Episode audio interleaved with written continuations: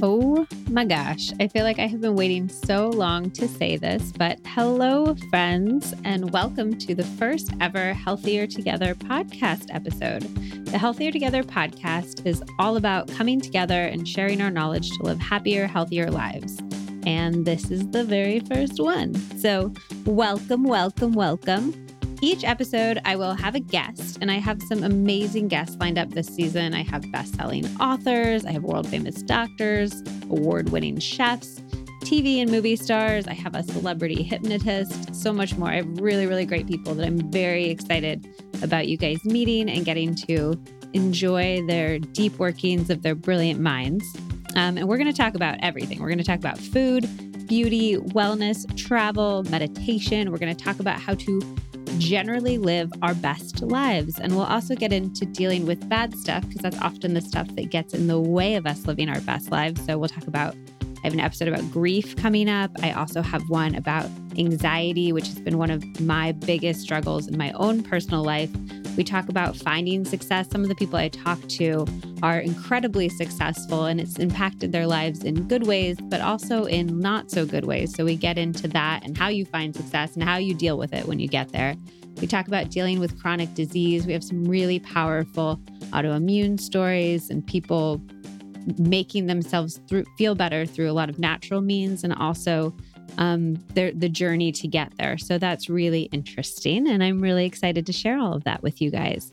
In case you're wondering who the heck I am, my name is Liz Moody, and I've been a journalist since I was 16 years old.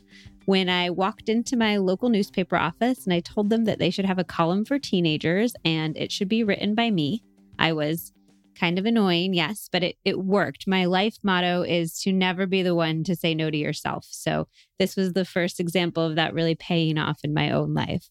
I love journalism because it gives me carte blanche to ask fascinating people all of the questions that I want to know. I'm also a healthy food person. I'm the food director at Mind Body Green, which is an amazing wellness website.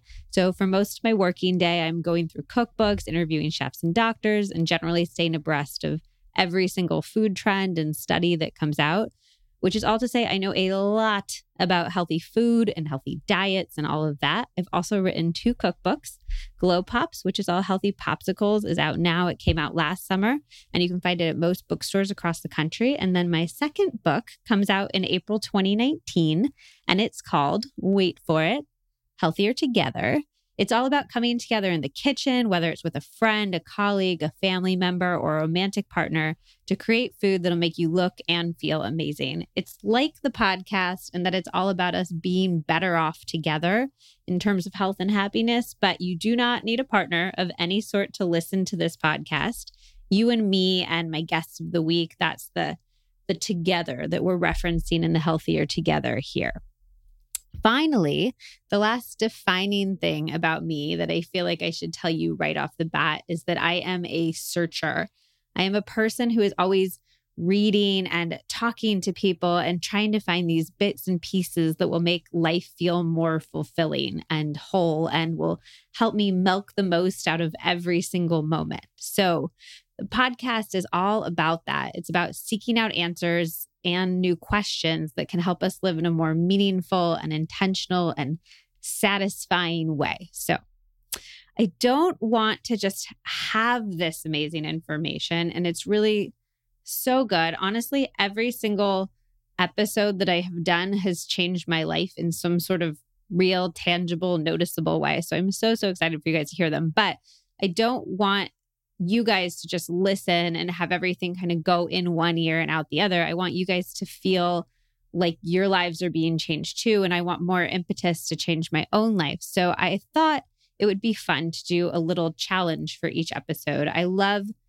feeling like I'm embarking on life changes with other people and having a community around that. So I thought it would be fun. For each episode, I'll take one salient bit of wisdom and I will turn it into a challenge. So for one week, we might try a certain skincare technique, or one week, we might make a certain dietary tweak, or try a different type of meditation or way of channeling our creativity.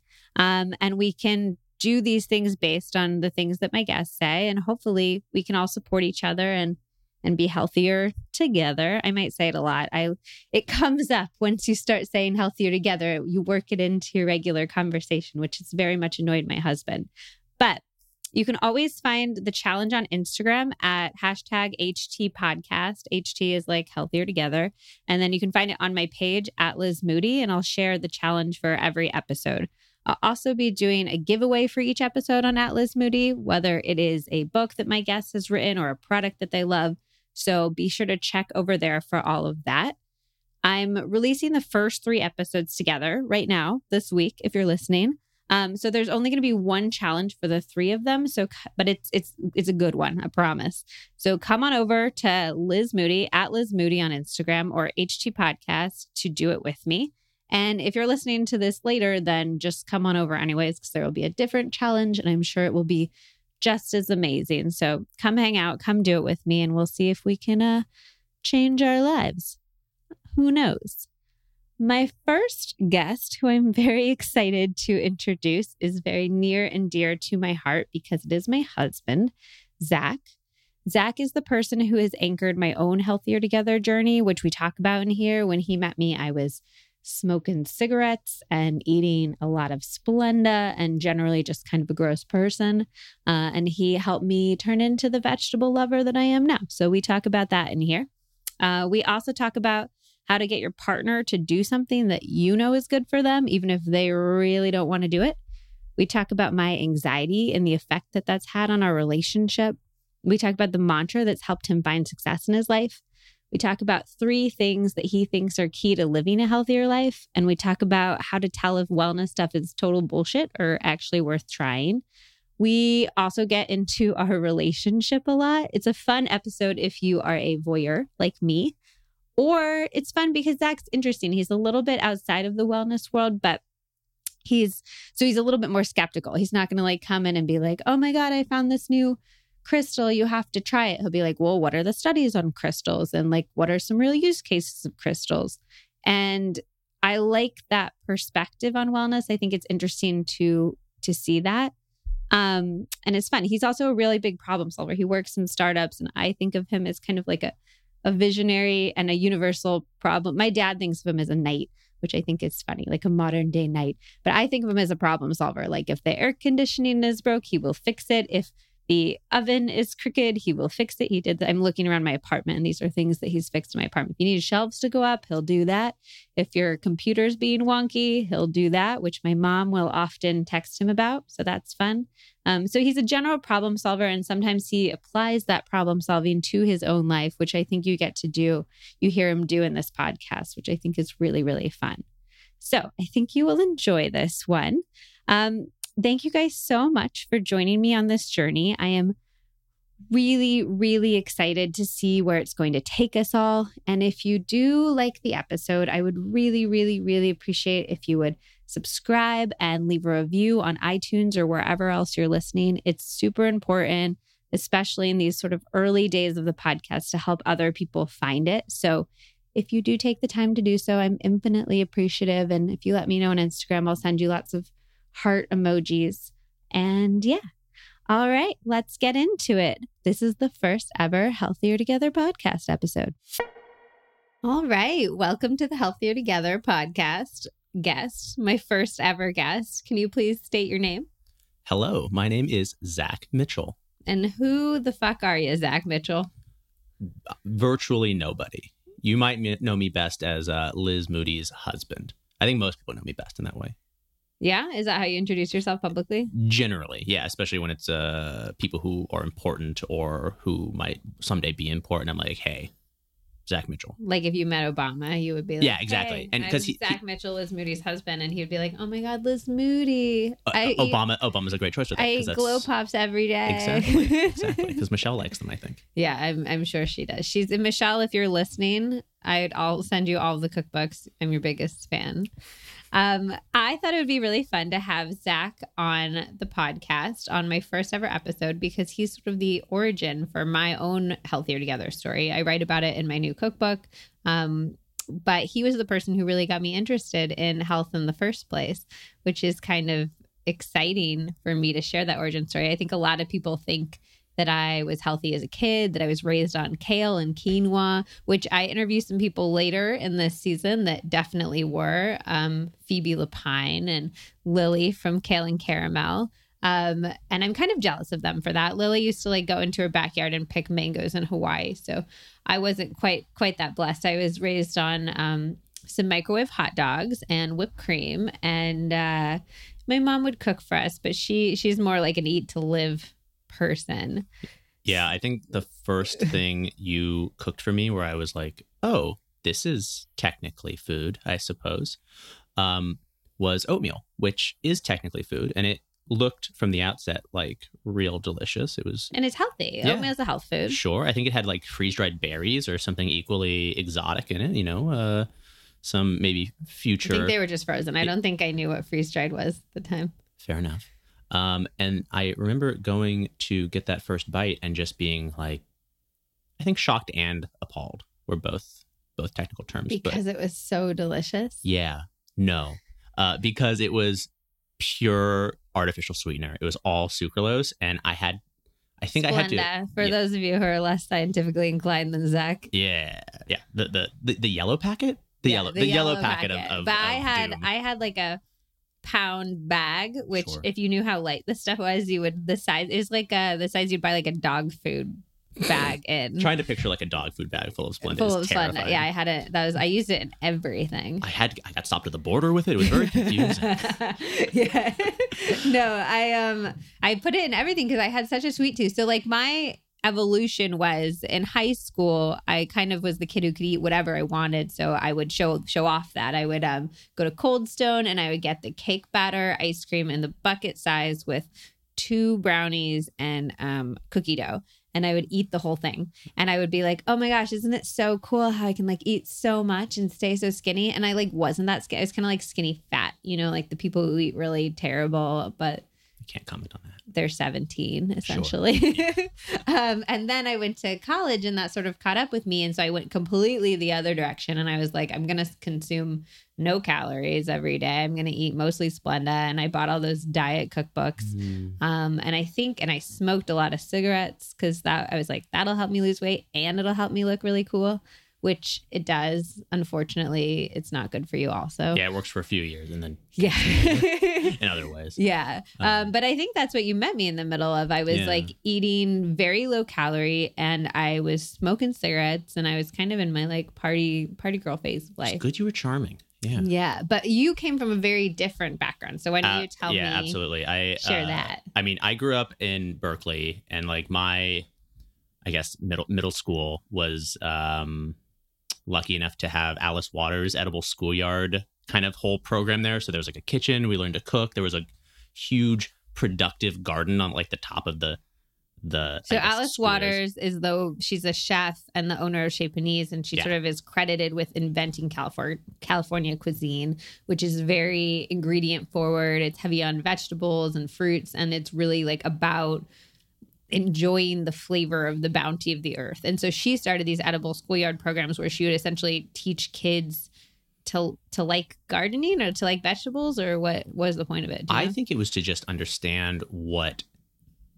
the he- kind of the the the cor- I mean quote unquote correct, but like like what a normal food process looked like at least maybe earlier in time, and also maybe from a, a more science and health perspective, like making like making real food, vegetables for the most part, and actually turning that turning that into food is something that I think a lot of people, a lot, a lot of young people aren't necessarily exposed to, or there are a number at least that don't get to be exposed to it. You being a fantastic case in point. But you didn't like vegetables from the beginning. Your oh, mom, Oh, my mom is will- always yeah. talking about how picky of an eater you were, and she she takes credit for what a good eater you are now because she's like, I never forced him. I let him come to it on his own. That is that is exactly that. That is true. Well, my my mom my mom grew up uh, as a vegetarian um, in a time and and uh, parts of the parts of the country that was that was very like weird.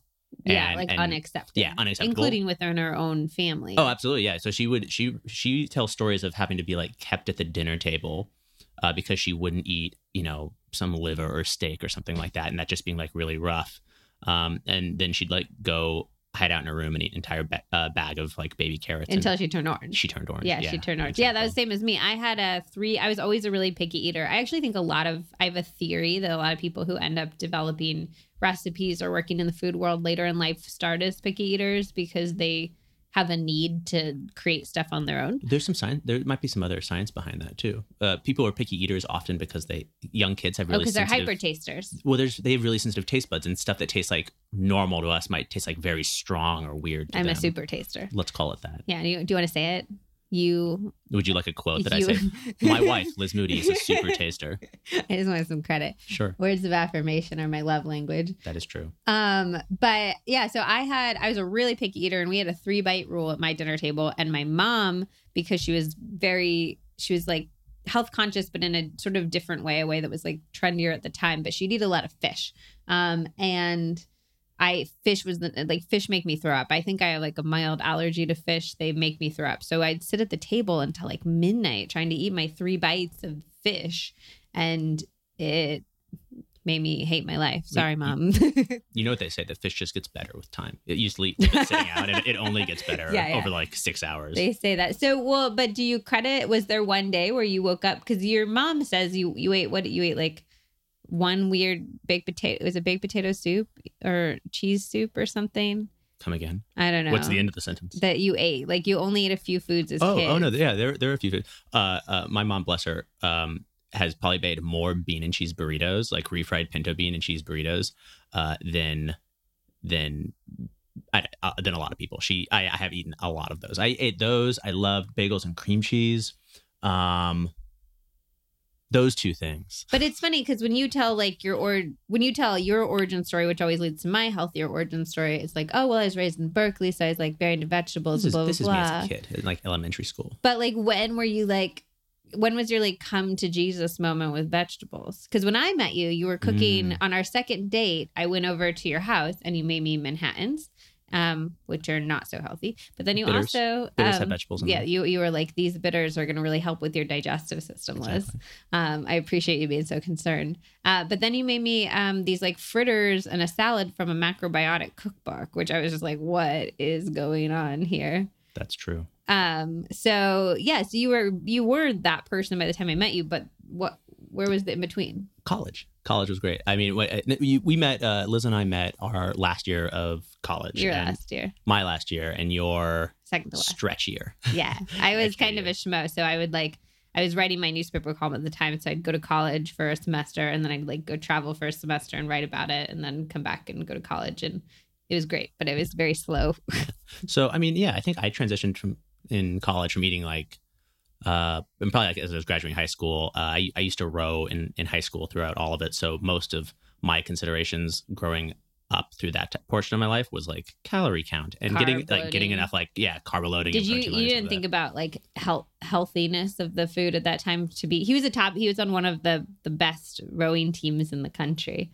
Um, Mm, You were you were the fourth best I'll, boat. I'll, I'll let I'll let various people who Fact can who can it. fact check that. Uh, the fourth on that. best lightweight boat, right? we we we went we competed uh in the nat like the high school nationals But it was in. Cincinnati, and I was yeah I was Because I always picture the heavyweight crew people to be like very much more like oh, you're not like oh. yeah no I like to say my I'm like oh Yeah. and not like oh it's Yeah. it's really how you It's deliver the, the the grunts But you weren't thinking about like oh I should eat a lot of vegetables so I can like take care of my cells or like healthy fats for my mitochondria or anything like that. You're just like spaghetti for carbs. spaghetti for cars yeah and then when I went to college I was like ooh Costco for price um and I remember uh like with my roommates we like go to Costco and just buy like a lot of like fr- like uh, frozen meat and chicken and stuff like that and but we would cook for we'd cook for ourselves every single night and I think it was I think for me it's the process of cooking that was the transition into actually giving more of a darn about the food I was eating and then from there actually building up kind of a palate surrounding it. So I think my I mean my stuff is more just about the independence of being like, oh wow, I'm actually having to like, you know, create my own food every every night, every but morning. there are a million people who do that. boys or men, people. Yeah, let's just say people. So it's like, when does a boy become a man? And that was like a whole different, probably topic We'll, of we'll, conversation. we'll cover that in a different. There's a episode. million people who cooked their way through college and never ended up cooking from a macrobiotic cookbook. So is it just where The real question is like, where did I get this cookbook? where where did you get this cookbook? No, but like and an interest in vegetables. Like I remember when we first started eating too, like took me to the farmers market and we're like picking out local greens and then we'd go home and cook them and it was this whole awakening for me Right. around the concept of vegetables tasting good and you I credit you wholly with that for Well, me. And this is, I think, where the whole like growing up in Berkeley, growing up with with like the edible schoolyard, growing up with like um, beautiful farmers markets everywhere and stuff like that. Like that's really where that takes hold. Is I don't think I ever thought about it at the way that you thought about it. And actually, maybe the contrast is is how it became like uh, prominent in in in even you recognizing it and maybe even becoming a somebody who is interested in in like healthy food. But for me, I was like, well, there, yeah, I have this macrobiotic cookbook because it was at like uh there's a, there's there's there's any number of like awesome local bookstores around like the the college campus and I like remember- weird ones, like Yeah, kind like, of crunchy ones. what's the book what, books on fire what was the the anyway. Uh, I don't know. regard regardless. Uh I, I remember going in there and being like macrobiotic what the heck is that? and reading through it and it i read a recipe that was literally just about adding soy sauce to carrots and like having that just be like a perfect dish and i was like bold bold move book adding like soy sauce to carrots. And i went home and i was like that was the best carrot i've had. Okay good fine. So i mean for me it was more like op- being open to the idea um in the first place i think is what kind of just and, and and that type of exposure was what made made me a healthy enough eater. Did you like Um, the idea like of being healthy? No, I didn't care.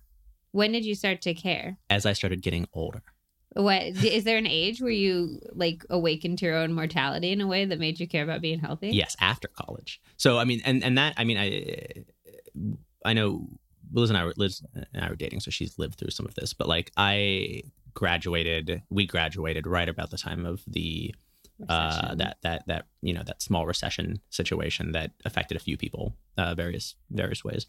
Um, and i had a really hard time uh, finding a job right out of school. Uh, i remember graduating early 2008 taking the summer off. I like submitted job res- uh, like job applications got a bunch of positive offers and was like sweet this is gonna be a cakewalk gonna get a job and well, and you had very much been like top of your class. Like you were like a lauded student. So I think you'd been praised so much that the idea that that wouldn't kind of continue on post college was Right. probably. I, I was definitely brainwashed to think that i was great yeah. um, but don't worry Don't this story, worry. this story has a happy ending um and and then but yeah back basically after that summer like the bottom of the economy fell out and new grads were very hard to come by especially in in the areas i was working in and um i struggled for months to find a job and when i finally did find a job i like worked my uh, tail off to to keep it and be respected in it and to hopefully you know build some sort of career um and i kind of felt like i looked up like two two years later and been like holy heck like I've been sitting, and I'm, I'm like young. I'm still like in my 20s. So I was like, I've been like sitting at a desk every day, which is such a different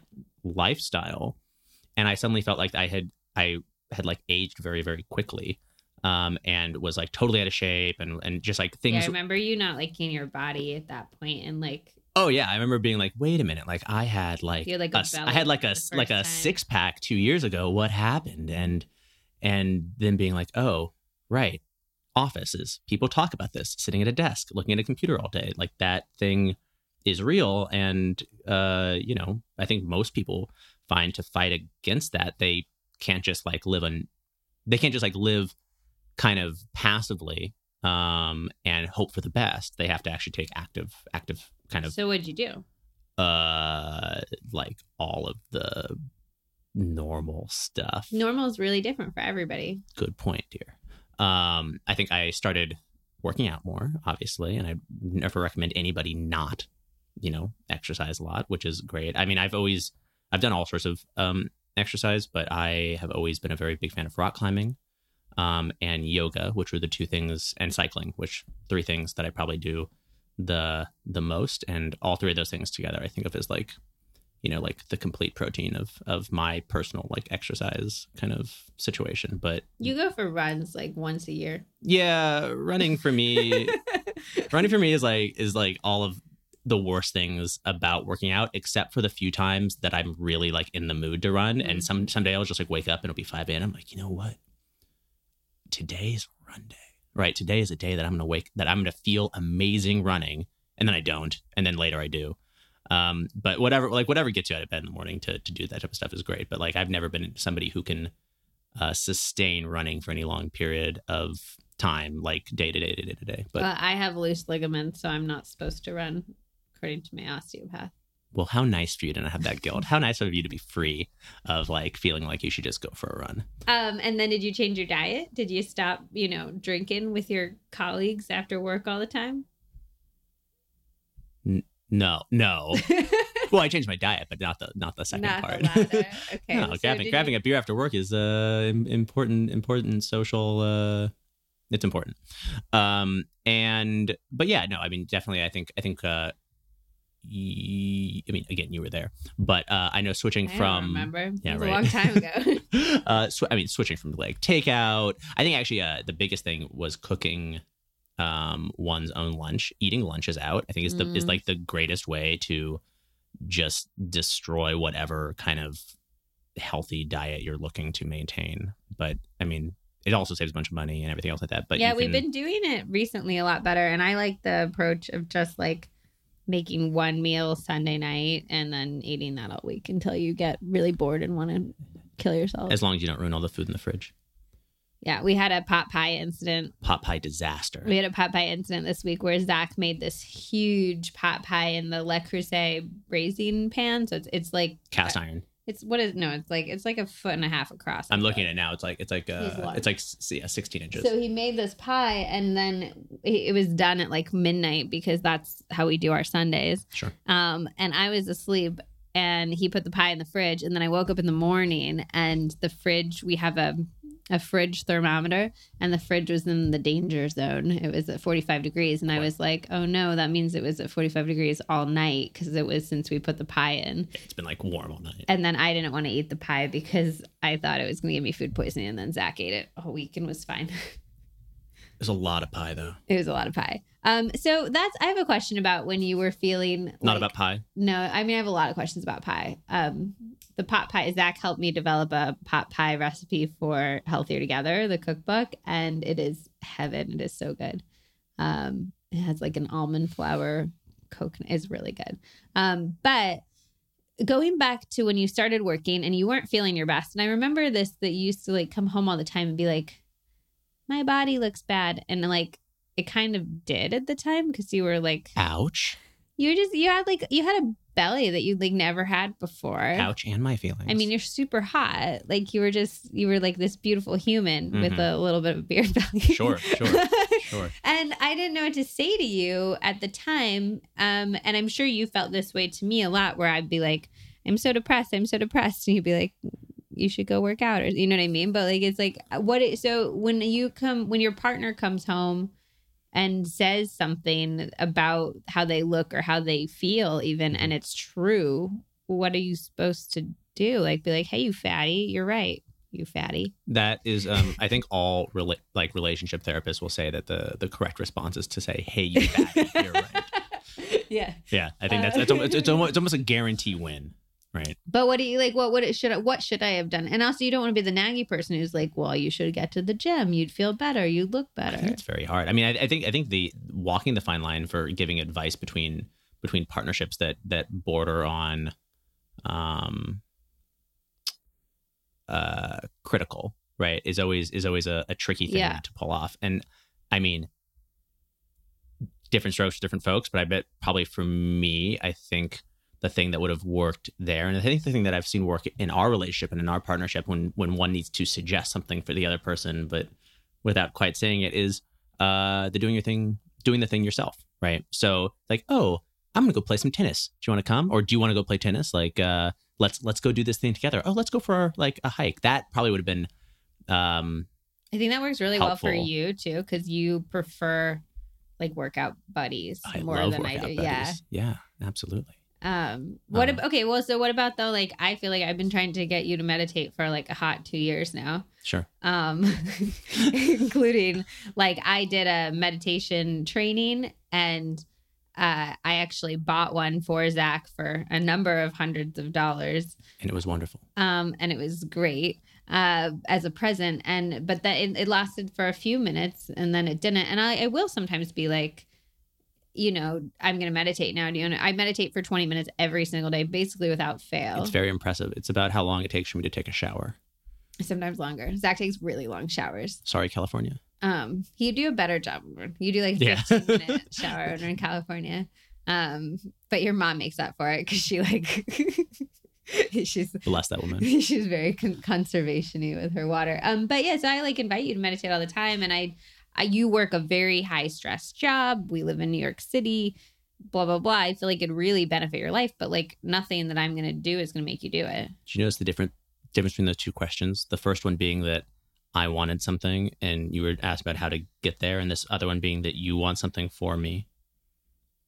Yeah, but what if I really think it'd be ah. good for you? Ah. um, you know, the nice thing is uh, because I took that that meditation seminar, it's like a mantra meditation course. Yeah. I have the tools to meditate when I want to, um, or when I feel like I, I should, and I do every now and again. I'd say probably once a month.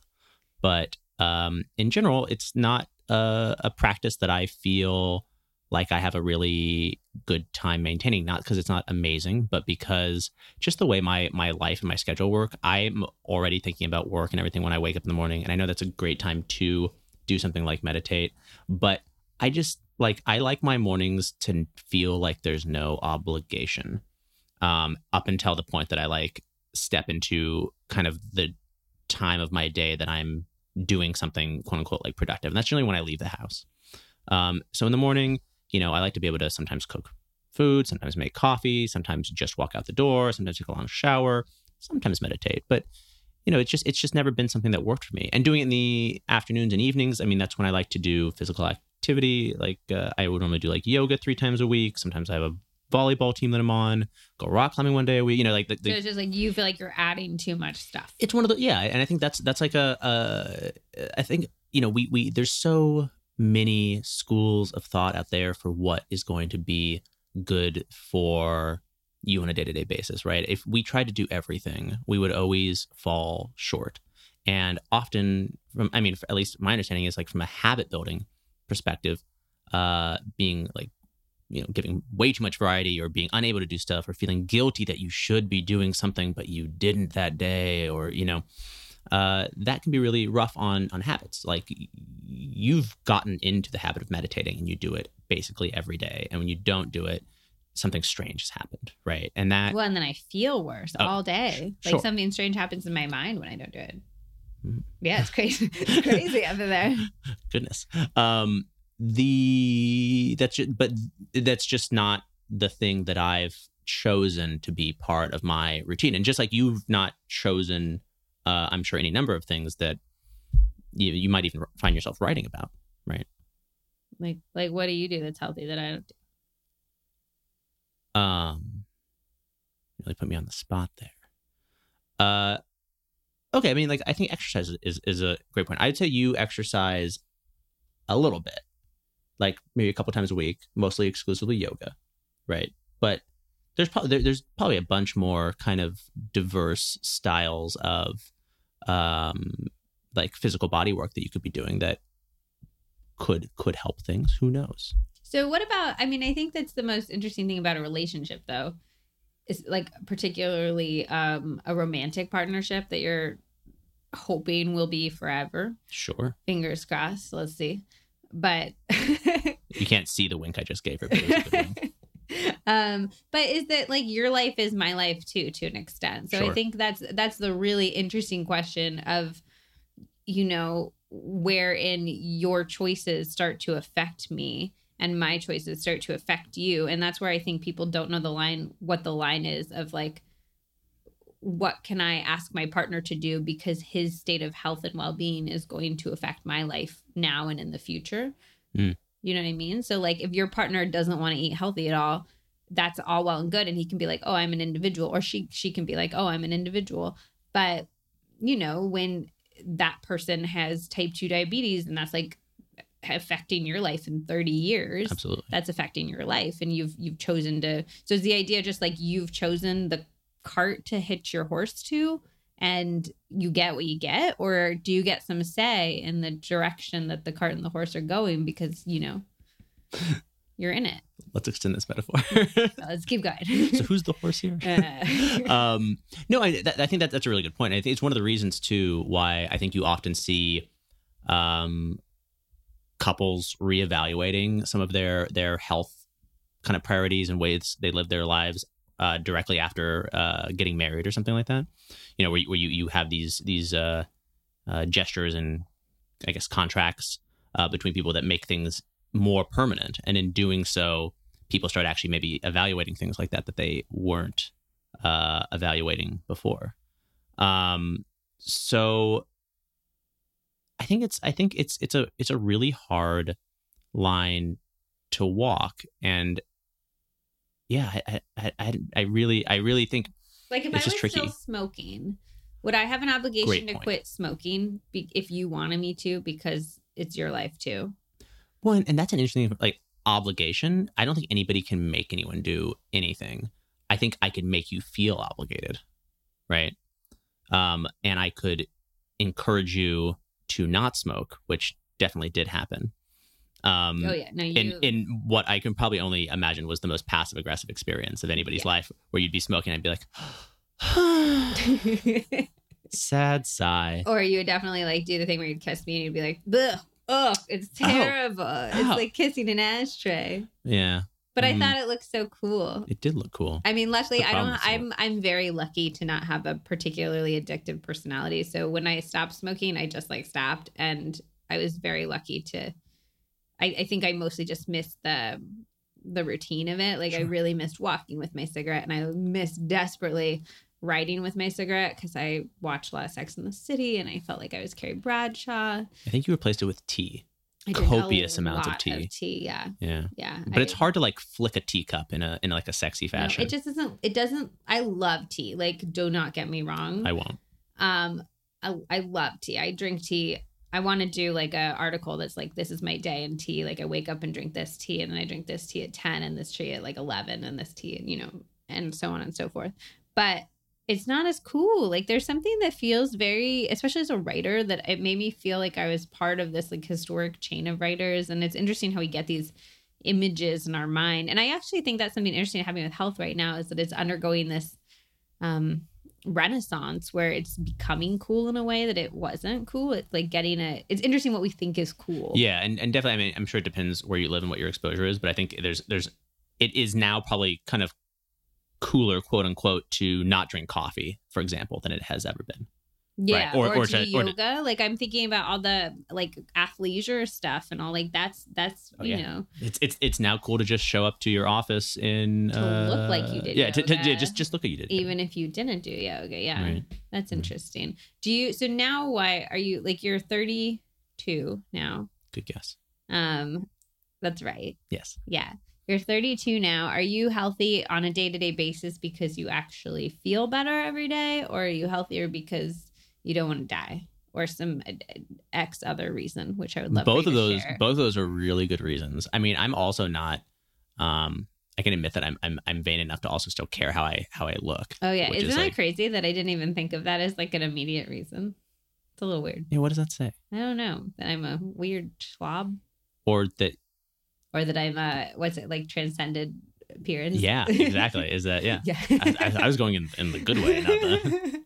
um so okay yeah like maybe do like a one two three like i make my healthy choices that i make on a day-to-day basis for number one reason number two reason number three reason I think number one, I'd say tie number one. Look, look and feel better, and then immediately after that, like live forever live to, live to be a million, right? Because it, it and I think this is one of the hardest things about about wellness generally is that, um, you know, it's it's a promise to your future self, right? And and it's like how do you I mean, I, I how how do how do you, how do you deal with that? Like writing about about health in the sense that you you say, hey, like the data shows that people who do this live longer, but by the way, there's no there's no way to know if you're going to be within you know the 55% versus the 45% who get like the the bad side of things right you know like because then it, it, totally and yeah. i think well i think there's also there's this really interesting thing i read the other day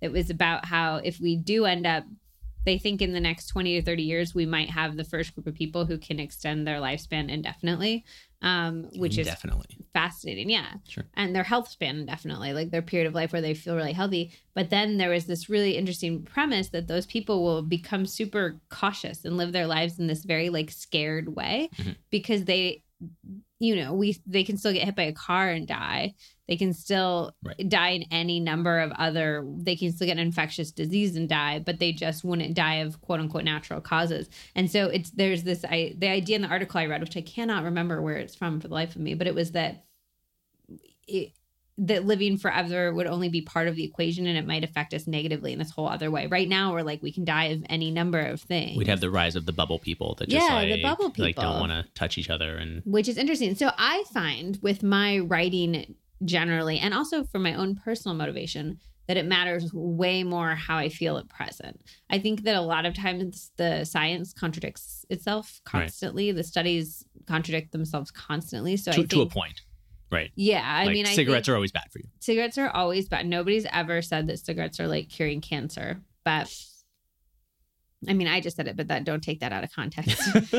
cigarettes are curing cancer said liz moody um but in in yeah and in general most people are like vegetables are good but there's argument about which ones like steven gundry says that zucchinis and eggplants are bad you know because they contain lectins but um, other people are like they're vegetables like how can they be bad they're really good for you blah blah, blah. um so the one i th- my general philosophy is that if you feel good in the moment from how you're eating and i feel worse like we go to this trivia night every Wednesday and I eat um tater tots when we're Okay. there and I don't eat it and they're fried and I don't eat fried food ever. Like that's the only time that I'm eating this like deep fried, you know, I'll I'll pan fry something in avocado oil or something at home, but I won't eat, you know, a heaping amount of trans fat rich oil. Sure.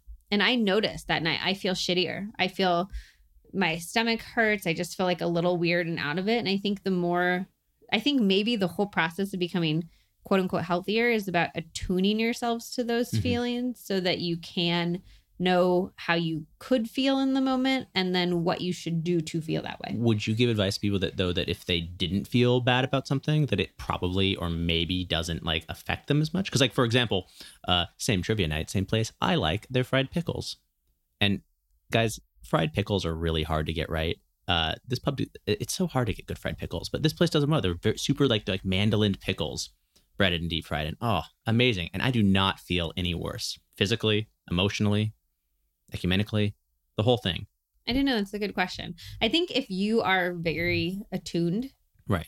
which if you've gone through the process of figuring out what makes your body feel good and what makes your body feel bad, and you've eaten enough of the foods that we generally believe to be healthy that you have that baseline and you've done enough of the movements we generally consider to be good for you and the mental exercises that we generally consider to be good for you and you have that baseline and you could eat that thing or engage in that thing and it still makes you feel good i think i would say do it but you'd say it in a wary way that implies that you don't want to be quoted on it. I'd say do it with a big question mark at the end. Inflection up. Um, but yeah, I'm never gonna be the person who's gonna be like, don't eat that cupcake. Or because I also think there's something I, I like they've there's interesting thoughts about all of the studies about wine being good for you, that it has far less to do with the resveratrol content because you have to consume so much wine to have any resveratrol benefits that would be significant in your body. And it's way more about the environment one consumes wine in. Like you are very rarely, you know, ho- hopefully going home and just drinking like a bottle of wine by yourself. Um, and if you are, they think it might have less health benefits because it's about the community environment. It's about laughing with your friends, laughing with your family. Like Zach's family has a lovely tradition where they get home from work or I don't know if you did this when you were in school. School, sure. School. um, but they would gather around the kitchen table and they would drink some wine together and they would talk about their days. And I think it was very European. Very, very cool. Um, The but- drinking age, all of it. yes, all of it. Uh, we won't get your dad in trouble here. He wouldn't mind. Um, but I think that that community I think I I think and you can quote me on this that community is the most underappreciated health element that there is. A hundred percent. That's wonderful. Yeah. Um, so I think your pickles are part of you being part of this community. It's part of this trivia night. You're out with your friends. I think you sitting home alone and eating these pickles wouldn't be as good for you and it wouldn't taste as good or feel as good or I think it's the association in your mind. I can almost guarantee that eating fried pickles alone would never feel as good. I can I can support that, and I, I can feel that. So there there is yeah. So there, I so. think then you should eat your pickles, and that's fine. But I I do think that we've moved away from the idea of community a lot in a lot of um, elements of our lives. God, yes. And I think that that we as society, we as society, not you and me, although you and me too. I mean, we're in. We used to live with roommates at one point, and now we live by ourselves. Yeah, we fought really hard for like roommates being a totally acceptable like social standard for a while and as, as you get as you get older people do not buy into that and then you live alone you're like oh right well Privacy. i think it's hard in new york too because you know it's you're around people so much of the time because because roommates is just I guess housemates is just like a bunk bed, and you're like, all right, yeah, we're housemates because you live in a closet, yeah, and your roommate lives on your couch in your living room. The fact that we even used the term roommates instead of housemates, that's oh yeah, that is just, yeah, it should just be housemates. It huh? should be housemates. I like flatmates. We had flatmates in London, and I love very, that. Very but we posh. had like a two story flat with like a garden and a and a courtyard, and all of that. Good times. So, have you ever had anything you'd consider like a health problem or something that you were trying to sort of cure by eating well or moving or anything like that?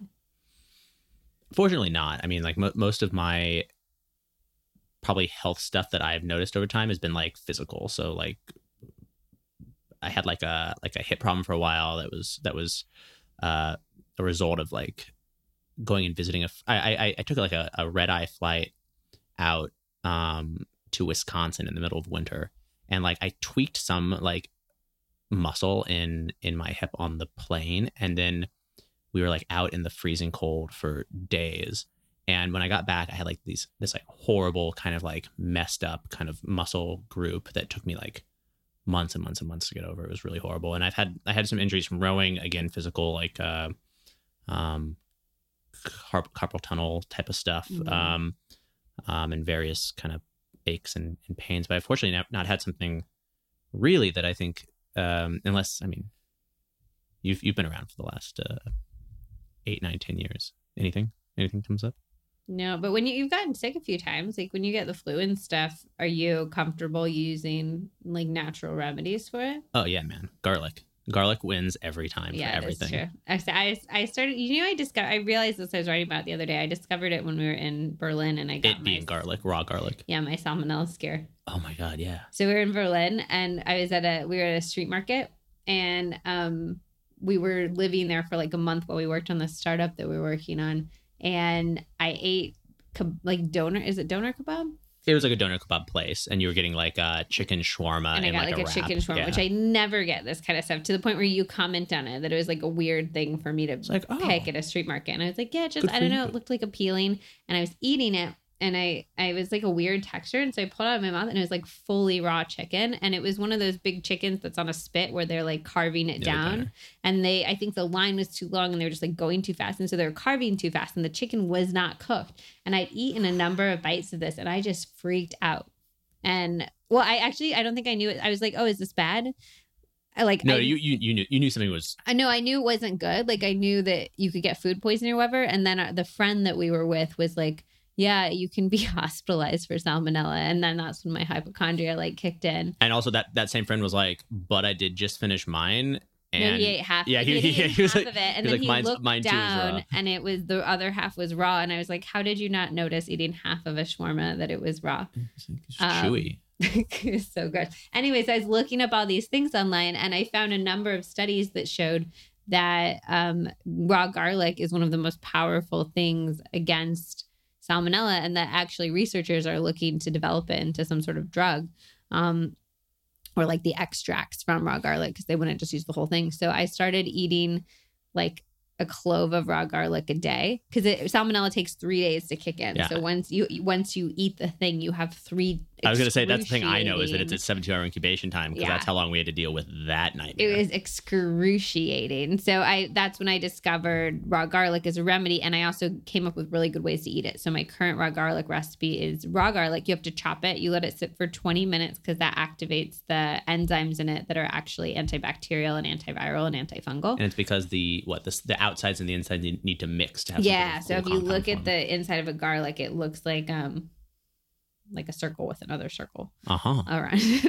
so you're Ah. basically mixing those two things. So let it sit for 20 minutes and then I put it on toast with um, a drizzle of olive oil because I find that the fat really helps mellow out that sharp, bitter edge of the garlic, and then salt, which also helps mellow it, and then uh, whatever dried herbs you have around. I find the same thing except that with like a pat of butter instead of olive oil. And also, you've started putting it. We order this pizza, and you'll put the raw garlic on the pizza and then eat it like that. Yeah, it's nice thing about pizza is it kind of just kind wins of like over everything. Yeah, but the garlic does have to be raw. But that is our go-to when you start feeling a little bit sick. You just start doing your raw garlic, and it people might not like how you smell, but it goes like you don't get sick. It is actually definitely something to do with a partner. Yeah, it's a great thing to do with a partner. It's healthier together. It's healthier together for sure. guys, they said the name of the podcast. I know you did so good. And the book, Healthier Together, January 2019. Um, Absolutely. uh, yeah. So wait, what were we talking about with that? You use raw garlic when you get sick. I use raw garlic when I get sick. Yeah. Um, I have anxiety What?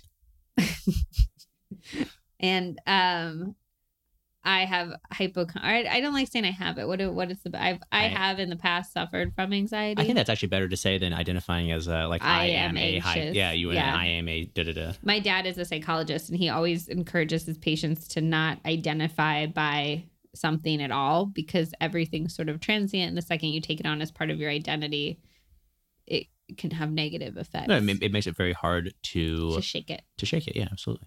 Um, do you think I've done a good job of managing my anxiety over the years? When did you first know I was anxious?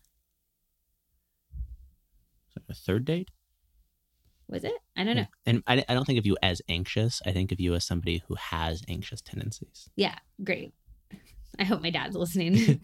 Bob, here for you. uh, um, when did you first when because I I think a lot of people meet me and they're like what like they don't know I have any sort of anxious tendencies until I tell them and mhm. I I read is very extroverted which I'm not I'm an Yes. introverted ex wait I'm an ex I'm an extroverted introvert yes. um but I think people don't know until I tell them so did I tell you or did I Uh, I think at one point you told me that you had a panic attack. You were you, you, you like casually threw in a conversation about having a panic attack, and I was like, "Oh, panic attack!" And you're like, "Oh yeah, no, I think I had have. you had a panic attack at that point like did you know what they were I, I I had not and have not. I, I don't. I, You've I never had a panic attack I only know of it through descriptions from you, which I feel like gives me some.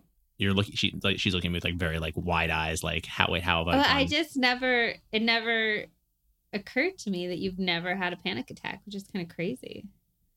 I, I'm immediately like, how do I induce one? So he Yeah. knows how it feels, but that doesn't feel very nice. Anyways, okay, so I like slipped into a conversation where you like, this is weird. This girl's a freak.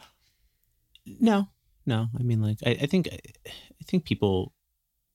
I, I, I feel like at least I've had enough exposure to, uh, to people who have had anxiety and panic attacks. To, I mean, it's very common. I think that's the, especially, especially like, we're realizing more and more that it's it's it's more common. People just don't talk about it as much. But I think, especially in the last few years, it's been very, um, much something that's that's more uh, comfortable being discussed, especially with like social media and people. Did it make you hesitant about getting into a long term serious relationship with me? Uh, I don't think it was ever something that I really considered. I mean, like, I, it.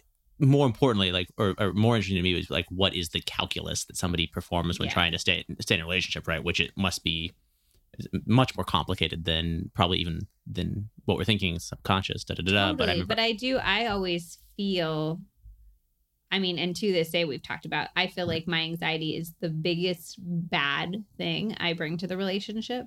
And I'm always like, I hope all of my good things are enough to counteract it. And so it's because that's my mental calculus. Is that's my bad thing. Darling, the worst thing you bring to a relationship is how Am I messy, you are. um, I wish I could blame that on my anxiety. no. I'm just messy. Um, but that in my mind, it's I think it's because I can't fix it. Like I feel like if I wanted to be cleaner one day, which I think I've said in arguments the opposite of this, so we'll pretend I never said this. But I think if I wanted to be cleaner someday, I feel like I could be, but I don't necessarily feel like if I wanted to not be anxious someday, I could be. And that's why it always feels like this like big negative thing that I'm saddling with saddling you with long term. And you never thought about it that way? I don't think I ever thought about it that way in terms of like making the decision to stay with you long term. Certainly, there's been days um, that you know you're really stressed out. We can't do something fun. Where I'm like, ah, you know, like I really would have preferred, you know, y- you not be anxious today, or or for this, you know, basically situation to not stand in the way of doing X, Y, Z. But I mean, everybody has that. I think everybody's going to at some point stand in the way of a of a partner doing something that they might want to do for whatever reason. And I, these are one of the things that you know we accept by basically uh, hitching our carts to other carts and horses and donkeys and whatever. That was whatever very the, egalitarian of you. What? You were like, we hitch our carts to other carts. There was no like wife cart and husband horse or anything. It was just like Those- all yeah, very. yeah. I mean, hey, I believe in all carts can be hitched to carts, horses to horses, donkeys to Everything. carts. right? Really, Donkeys, donkeys go yeah, either way. Yeah, either way. Yeah. Um, How do you think my anxiety has affected our relationship over the last 10 years? pregnant pause.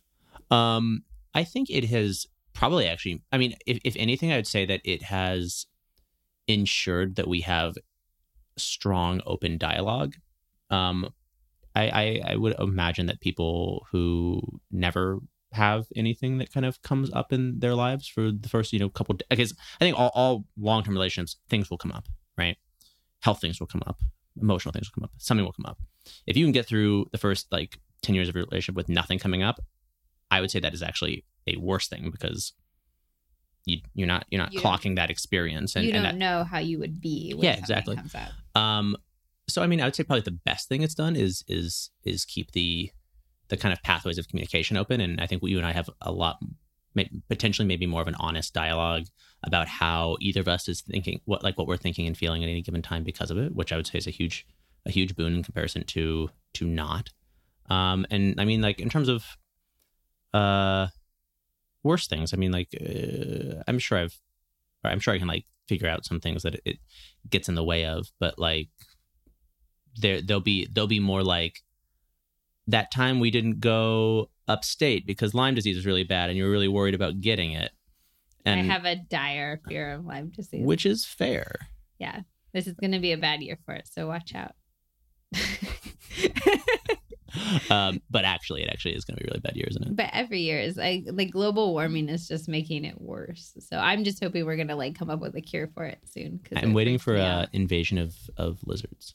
Yeah, I think lizards would be a really great cure. Yeah.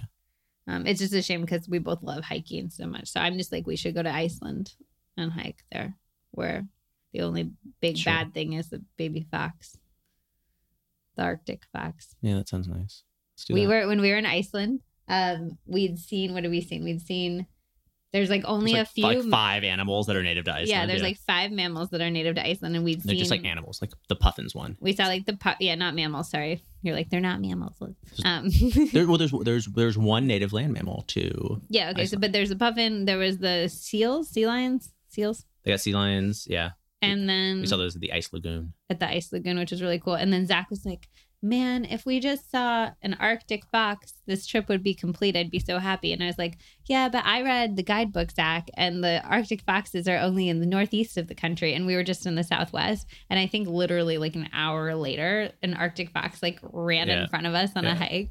Yeah, it was My pretty my magical. buddy Tom was like, "What's that on the in the distance there?" Yeah. He's British, and I'm not going to do a British accent. Oh, I'll do it. Oh yeah, Oh, what's that in the distance over there? yeah, and it was a fox.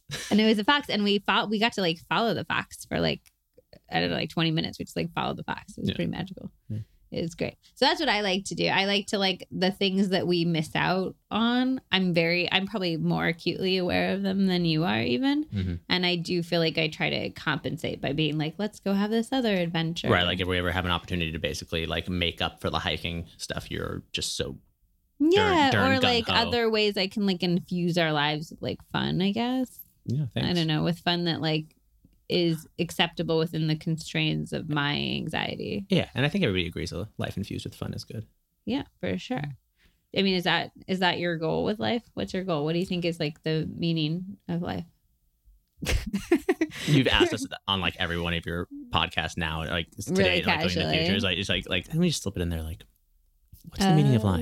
What do you think is well? No, I said the thing that I think is different is this like greater question of what's the meaning of life, and then my favorite second question for that is how does that impact what you do on like a Saturday afternoon? Sure. So like basically what's this huge mind blowing question that basically impacts how you do everything? And also how should you be basically how you should should you be feeling when you're not doing it on a Saturday afternoon? Not not doing it, but I'm just like I feel like people are like, oh, it's like friends and family and community and blah blah. blah. And I'm like, okay, Sure. cool. So does that what is that trying like make it pragmatic and real and instructable for me? So like the idea would be like it's friends and family, and then it's like, and then I host a weekend brunch for everyone yeah, I but know and nobody love. really Yeah. does that. So then I'm like, well, is your meaning of life like is are you not pursuing what you would consider the meaning of life or is it wrong? Do you actually think the meaning of life is something different? You're sort of lying to me or lying to yourself. The meaning of life is Netflix and chilling, and I do it all the time, and it's really you are great at it. yeah. Wait, I think Um, it also. I think the kids might. I just let's slide on right by that. I, um, Well, I just always wondered that though. what It, Netflix and chill. Like I know it's Netflix and it, it it does not mean Netflix and chill, It means does it mean sex? uh-huh. and you just complimented me. So like Oh shit! swish. but I thought you were great at. He's great at watching Netflix on the couch. as well as yeah, Yeah, any yeah, yeah. any any whom. yeah. Uh, I think the meaning of life is. Ah, that didn't work. I thought if I just like said it, like something would You'd come, up, up and yeah, right at the end there, but it, it didn't happen. I mean, like it, it, it, it's it's one of the one of the hard things. I mean, at the end of the day, I mean, I'm not uh, I'm not religious. I'm not strongly like atheist or anything, but I am. So I, I would put myself in a happy agnostic category. Um, and I would say that like from from like a, a data driven standpoint, we don't know what the meaning of life is. Like there there is none, and that and, and that in a lot of ways it's it's self assigned. So I'm, I'm I would hope that the meaning that the meaning of life to everybody would be potentially different on basically how they establish their priorities in the short time we we have to, you know, do them and execute them. But So what's the best way to spend a Saturday afternoon? great question. And I mean, like, it's gonna sound trite, but like hanging out with with friends and family is is a very high priority and a, a- like a, a wonderful way to feel like you're in touch with. But like I, I say that, and sometimes I find that the the most important thing is to uh, sit down and bang out like a really important piece of software that I have, or, or some other project that is is equally How does your exciting work? and enthralling. So Zach is in a startup. Mhm. Yeah, he has his own startup. Um, with a partner, Tom, if you're listening. he doesn't do it alone. Yeah. Um, but you you you're very you've worked very hard in your life to get to a place where you can choose to do a job that you're very passionate about and that you believe will change the world. Is that important to you? Is that a big part of the meaning of life? Um, I think it's an important part of my life, and I think I think that's. I don't think everybody needs to feel like they. I, I mean, I think it would be if we all woke up in the morning and said, "Okay, I know a big part of my life is going to be having a meaningful impact, a positive, meaningful inf- impact on the world." I think the world would be in a much better place. Like, and and and if I was going to, if I could like wave a wand and and and make something the case that was maybe a little bit subtle and a little bit well it's, a little bit manipulative um i might i might try to do that and and and But say everybody would think that a positive impact on the world was different. well and this is always interesting to me is is when you see people doing things you're like well that is just sinister right Do they think it's are they think are they for some reason particularly thinking in politics? I think that comes up all the time.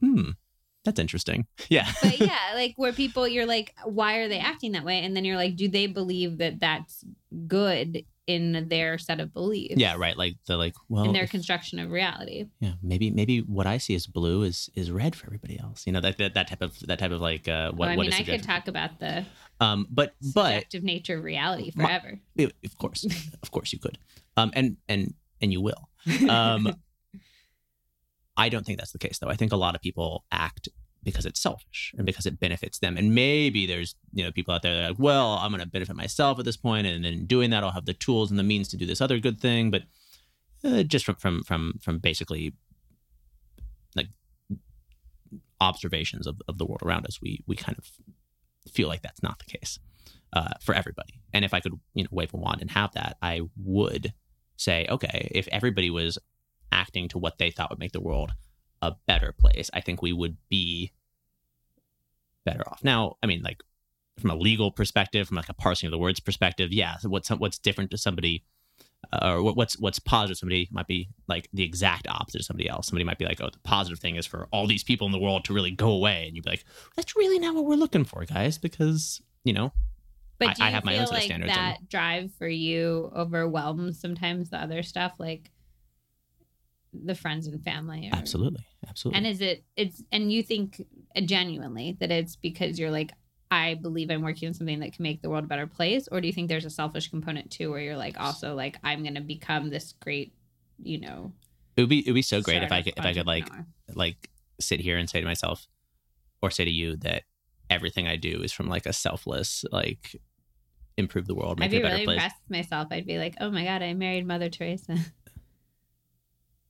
But it's not. I mean, like like um I and and of course like I, of course I'm selfishly motivated uh, to a certain degree. I like to think that on on on net I'm trying to do better than basically to, to, to do do better than I, I take. And I think that would also be a pretty nice mantra for people to live by. But again, um, Do better than you take. Yeah. So what do you take? oh my god, I mean, well, and that, and that's Like one of one of the ways of it's being a human consuming on the planet, a human consuming on the planet, a human of privilege consuming on the planet. I or is it like taking in relationships too with other people, or what? What do you mean by take specifically? I'm I meant in more in more of the first way in, in the the the negative impact I make on the world. Right. And and I think the way we, we impact the world negatively as individuals is often, yeah, environmentally and, and from a resource perspective and you know, that like I don't I like to think that the uh, the human components of my life are generally all almost all positive. But again, I don't I don't see anyone writing anything bad about me online, but you never know. Well, it's because you're not famous enough. Let's keep it that way. Second, you get famous enough, you'll get both. Um, not that I'm famous enough either. I just I know people. I know people who are. Um, but okay, so I have another question. We were talking earlier. You're a very like logical, pragmatic person, and you were asking what I. You're and you're a problem solver. I would say like at your core, every like you are a problem solver. That is your number one defining characteristic. I would say. that would have been a good answer. It'd be like that problems need to be solved. But yeah, that would no, I- also be creepy. Like you don't want you to come off like a savant. oh yeah. Um, but you asked me like what I would tell people in terms of like if they eat something and it makes them feel good or no noticeable side effects, should they eat it? What, as a problem solver and a super pragmatic thinker and somebody who's not deeply immersed in the wellness world every day, what would you tell people in terms of like living a healthy life? Like, do you think that how much of this wellness shit do you think is bullshit? And how much do you think is is real and legitimate and we need to in general on a societal level really change how we're living to live our best lives I'll try not to list the stuff I think is higher on the bullshit scale, just not to upset anyone. But like the the things that I would like like like the advice that I would give would be surrounding probably three kind of core components if we're looking at like from an individual like how can i be as healthy as possible as like an individual. And that would be i mean like i think very movement based and physical based like consuming based and then ment and basic mentally. Um and by consuming based i mean like food foods and drinks like the things we put in our what body. specifically? Um getting getting there okay good spelling i'm out. just making sure you're not going to be too esoteric and then i dodged the question the Yeah. podcast ended and we went on forever without yeah um I like. I mean, I, so so.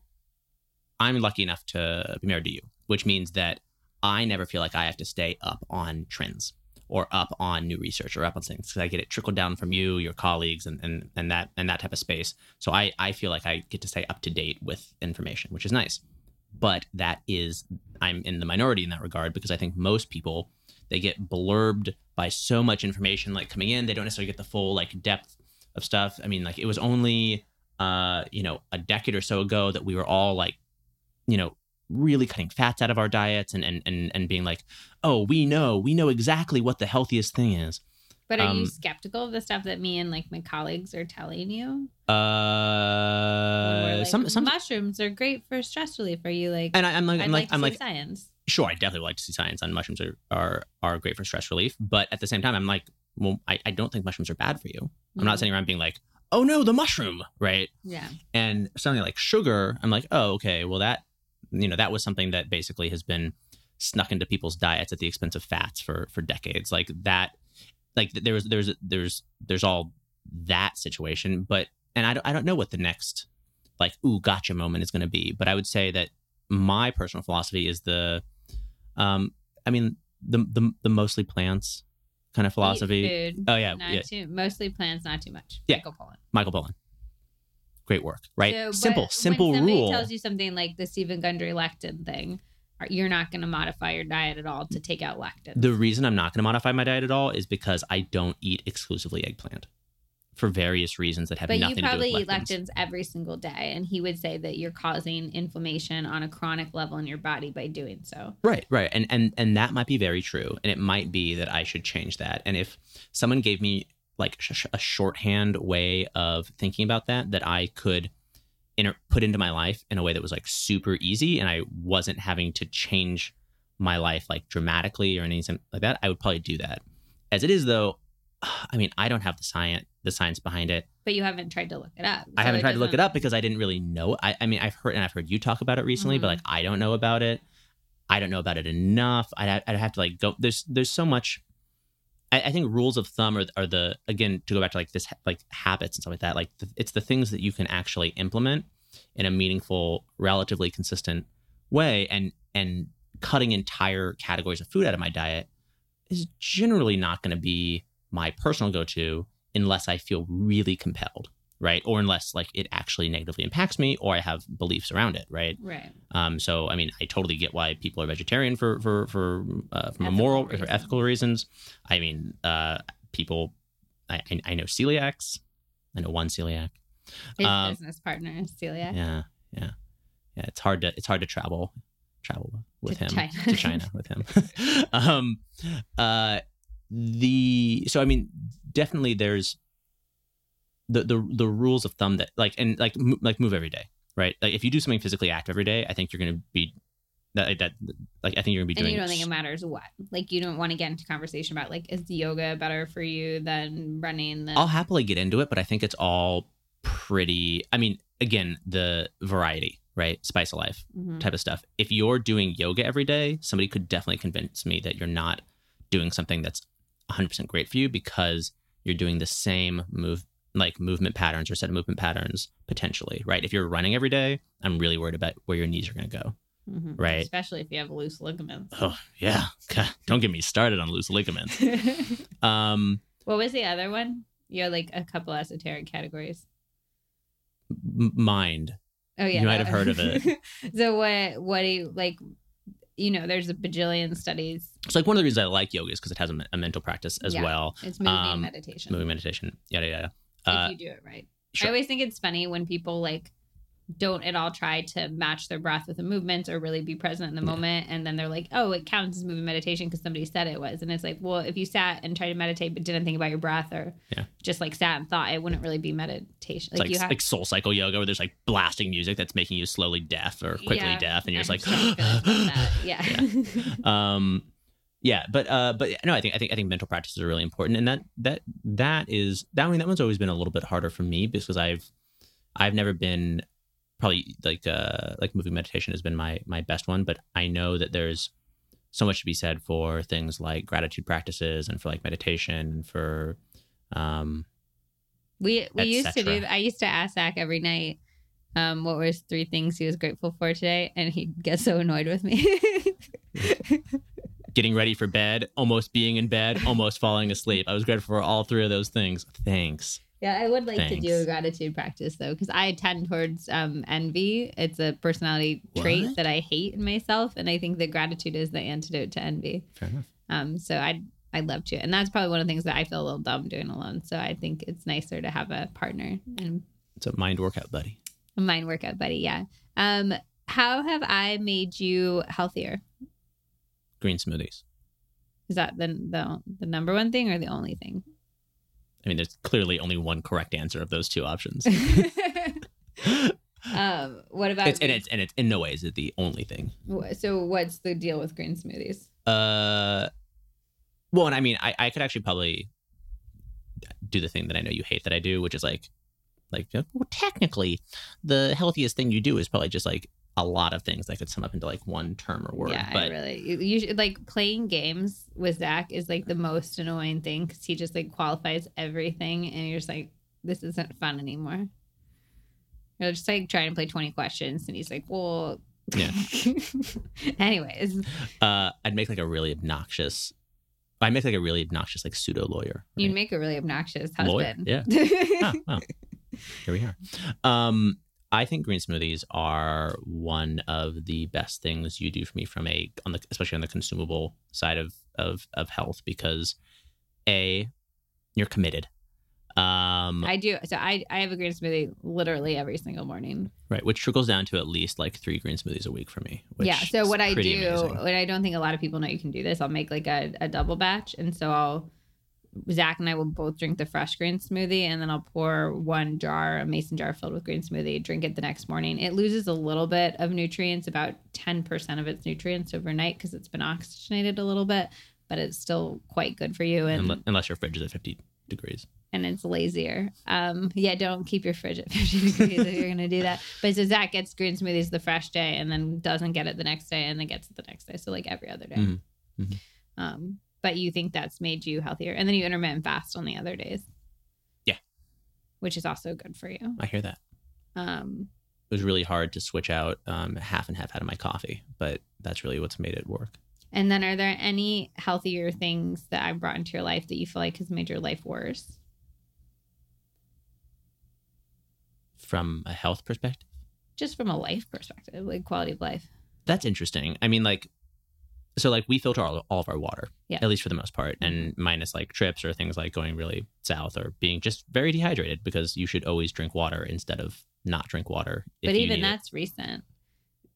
Like I, I would have I was trying to ignore the foolhardy times where like, well, I'm just not going to drink water because it's not filtered, and then be like, well, yeah, but like your kidneys really want water right now. Yeah. um that's what that's what but but but to that point like that's one of those things that's actually probably made my life less convenient um because i when i would just drink water from any old tap i wasn't i mean it goes back to like the long-term health things right Mhm. and i probably wasn't really noticing like the direct kind of microbiome stuff because i'd been going my whole life drinking tap Yeah. water right Do you So- notice it now if you drink tap water? yeah, actually, I do. We we just got back from a trip and we we were in in in Europe where we just were like, oh, it's Europe. You know, they're very healthy in Europe. All the all the pipes We are staying on, fine. like farms. I know. it's like these pipes are totally not like 400 years old and filled with lead.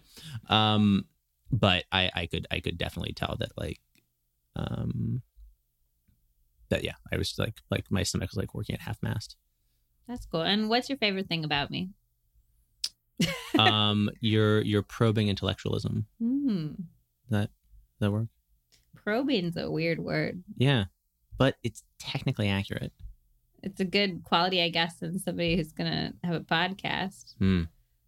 Um, I didn't pay you to say that. No, no, no, no. No. All right. I have a few questions that I ask all of my guests, and since you're a guest, I'm a guest. you're in Yeah. the hot seat. I'm gonna ask you. Let's do it. Um, what do you think is the best way to spend 20 minutes every day in the name of getting healthier or happier Um, I would say yoga.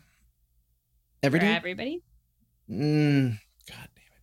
Well, then, then just moving. I would, I would like Moving. moving. And actually, if you, if, if we're gonna be, if we're gonna try to be, um, as inclusive as possible, I would say walking, preferably somewhere with a nice, uh, solid view, so you can look, look for, look In farther out. nature. Yeah, or I mean, look further out. so not just like in a park with trees, but like it's it's being able to see in a distance. even like a good a good like long dis- I mean, it's just one of the things I know that especially in more people now these days more than ever um, are having to look at screens and and everything else like that, and and we don't we don't exercise our like long or like distance vision enough and. Uh, walking is amazing for your mind. You can do it at almost any age, barring barring uh, specific physical limitations. Um, and it's it's active it's and, and it's movement and and it's not again aggressive a movement that is going to necessarily impact you in a negative way so like that's like a that's like a really bet hedging answer I think a lot of people, myself included, feel like walking isn't like enough. You know, like we go Oh, to no, these like not. really It's not. intense but that, that's the thing is like it's not enough classes. but I I'm more of the mind that it it it's pretty much enough. Like I think it's I think it's great exercise. I also think that the notion that we need to kind of like pound our bodies for like 30 minutes or an hour to get and healthier, I think is is flawed.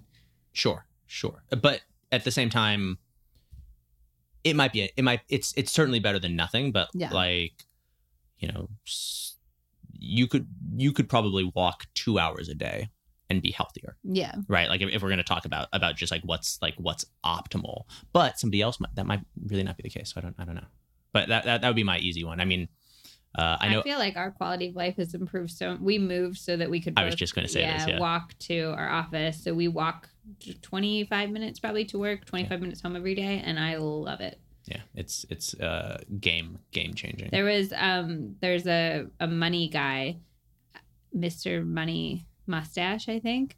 Um That sounds like a real person.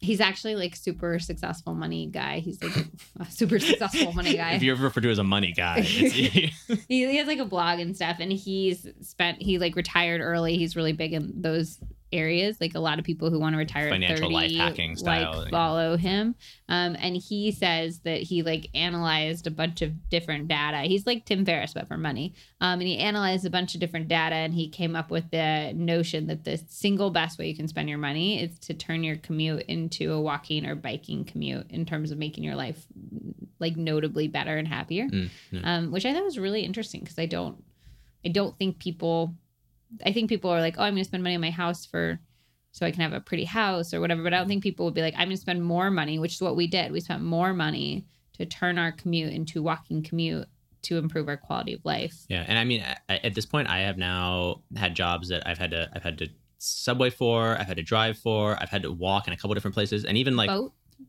We boated for a while. oh my god, we did boat. Yeah. yes. We had all the things. And Train. drive. Have you ever had ones you, Mhm. you just yeah, drove? I had to drive it to the Bay Area, uh, like uh, East Bay to San Francisco a bunch. Yeah.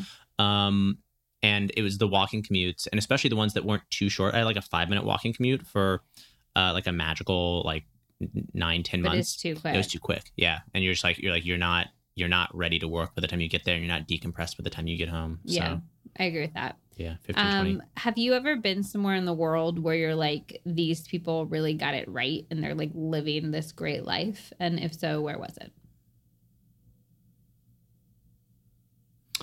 um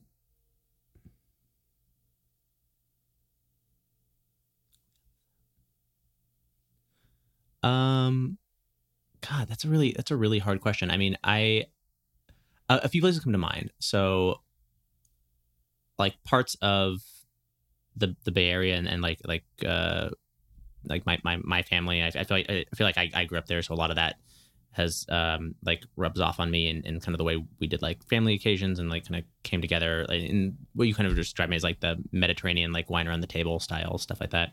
Um we lived in london for a while and i i, I actually think um people in the uk get it right in a lot of ways from like a, a quality of life in terms of like how like how much they're going to work like when they take off the type of social affairs they do like like um like sunday roasts and stuff like that like Mm. again it's like i think my stuff is going to be pulling people around together food drink be merry type of Getting healthier together. i we already dropped it once now you just sound like her next question um, it's interesting. I think I, I like in the UK, I love the communal element. I also love that people tend to be very close to their families. I think in large part because they always live what within four hours Yeah, max of yeah. their family because it's a small island.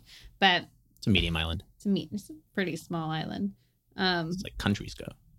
um, but and I also love that any Brit you like, or at least the ones that we hang out with, we'd go to like our friend's family home out in the country, and they'd drop their stuff and then like go for a walk, like anywhere, or like with our Brit friends, and we traveled with them in Iceland, and like we'd get to a new place and they like go for a walk. It's like the thing you just like put on your shoes. Well, we're here. Let's go- go walk. yeah and i think in america at least my friends aren't usually like oh well that's an activity unto itself and it's going to be my immediate go-to anytime i go somewhere to just like go for a walk and i love like, that Like we're here. Let's crack a beer and sit outside. Yeah, Which, exactly. Don't get me wrong.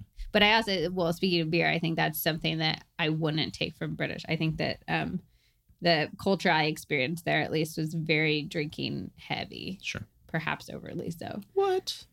perhaps. Um, okay, so what's a purchase that you've made that you think has helped you most to become healthier or happier? Mm, like I'm I'm looking around my apartment to. Uh, can I pick the water filter because I bought it? Sure. Water filter.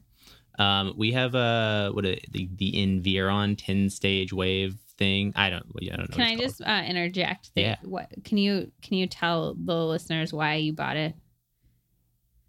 why I bought this specific one or why I Yeah, it's bought. because I was like, buy the water filter. You want credit for us having one? Yes. I yelled at you to order it recently. Or you're not. You're talking about originally in the very first place. Uh-huh. Oh, did you pick this one out? Uh-huh. Really? Yeah, and then you vetted it. Oh, Yeah. so it passed my test. Yeah. Um, why'd you pick it? Um, the main reason is because it attaches to a sink and sits on a counter, and it's not one of those things where you have to consistently wonder if the pitcher or the cistern or whatever has been filled up. It's like on demand filtered water, and I think for me, that is one hundred percent. Otherwise, it it just you have this like gross plastic container that's just being refilled over and over again, and it's never filled when you want it to be, and it's a whole thing. Have you noticed that all of your healthier stuff is like things that can naturally, organically fit into my life? Yeah, That's I, I, I'm, I'm noticing it now, having Yeah. having having basically That's like Uh, all your stuff. Then. been given the third degree. Um, So very uh, pleasant conversation. absolutely. Yeah, it's great. Um, what's one big mistake you've made in your life, and what's something you got really right? Um, I would say one of the bigger mistakes I've made was uh, settling for for jobs and job opportunities that weren't um, kind of optimal because I was desperate and it wasn't. I don't think it's like like it's one thing to like work because you have to, you know, like put food on the table and everything else like that. And that this was not one of those cases. It's more just like the the uh, shortcoming had more to do with uh, just not doing enough kind of personal introspection. So I think that was one of those things that that uh, yeah I've- I've, changed careers a few times. So it's like soul searching in, regarding all of that. Is there something that you think you could have told yourself at twenty, you know, earlier in your life that would have made a difference? Yeah, you're just twenty blank earlier in your life. Like you have time to figure it out. You should take the time to figure it out. You don't think that time though needed to be spent kind of trying and trying and trying? Oh, I think trying and trying and trying is absolutely the way to go. But um, if I want to grow up to be a carpenter, I shouldn't be like trying out, um, you know, running a subway train or something like that. Do you Yeah. think you always knew what you wanted to grow up to be though? I I think I thought No, trying was the process of finding. I think trying is the process of finding, um, but there is always a balance between when you know that you're not doing the thing and when it's maybe a little inconvenient to to to move from it versus like waiting until you know you're desperate or like really unhappy you actually need to like get the get the heck out of dodge You've like done that. a lot. I'm going to let you say your good thing too, because I assume it'll be me. I definitely want to hear about that. Um, but you've done a lot of like what some people might consider steps backwards to get to what I would consider a fairly successful place now. like going back to school and things like yeah. that sure Do you think all of that was worth it? Do you are you do It's- you it's a- feel it's- successful now? Um, I would say that by most metrics, I'm relatively successful for my age and and, and what have you. I'm feeling I'm successful enough.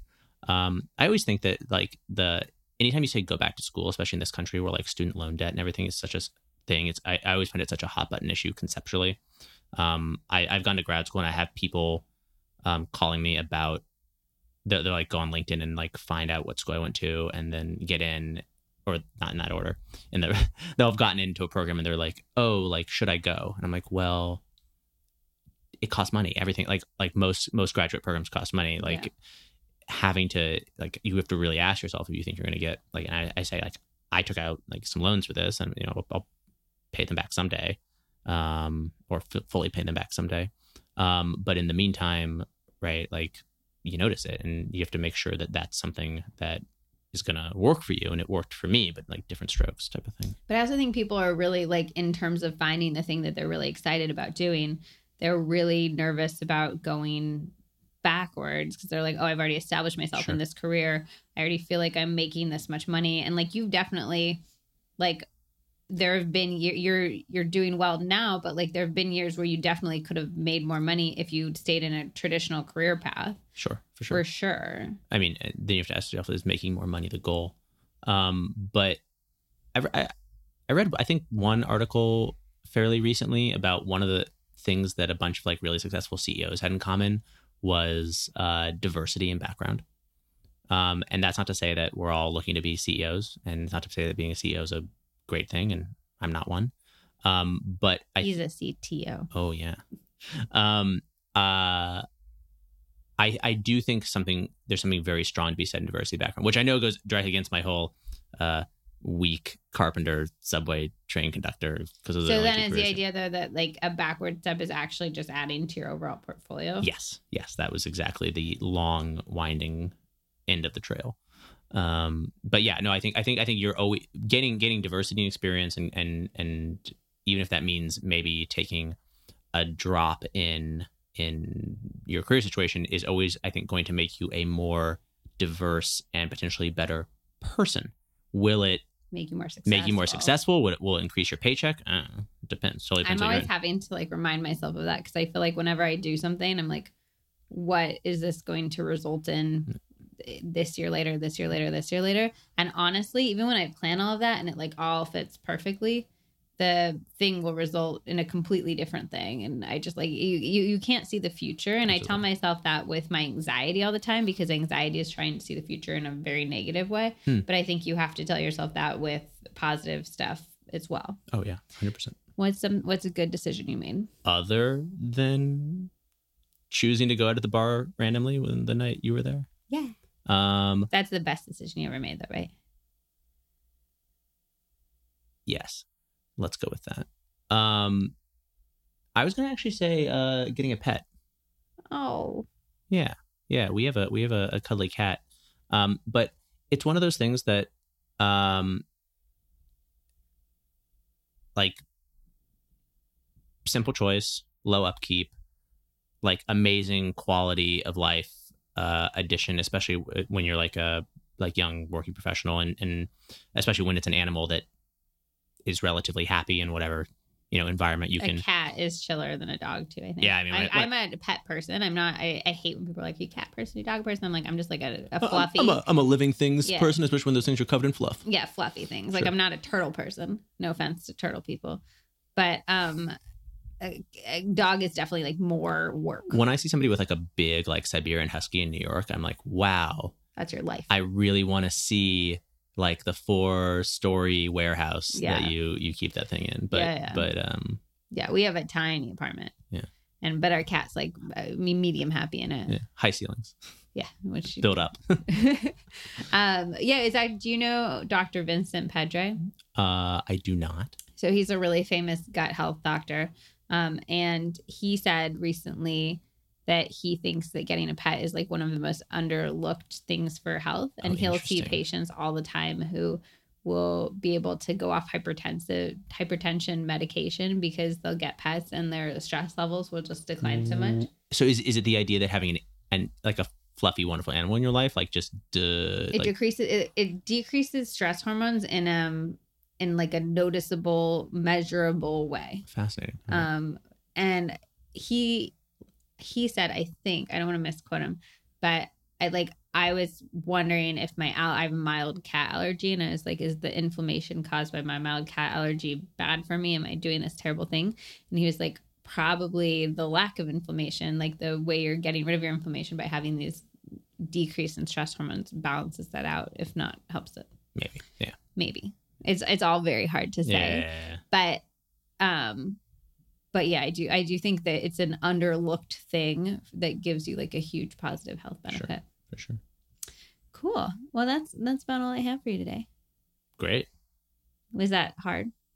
It was it was very difficult. I've had to think more than I than I ever do. It was very tricky. Well, thank you so much for joining me. No, it was it was it was just a blast. And and yeah, I'm excited to have to hear myself talk later when I'm listening to this podcast. Oh, I won't make you listen. Don't worry. I'm going to. all right. Thank you. Bye.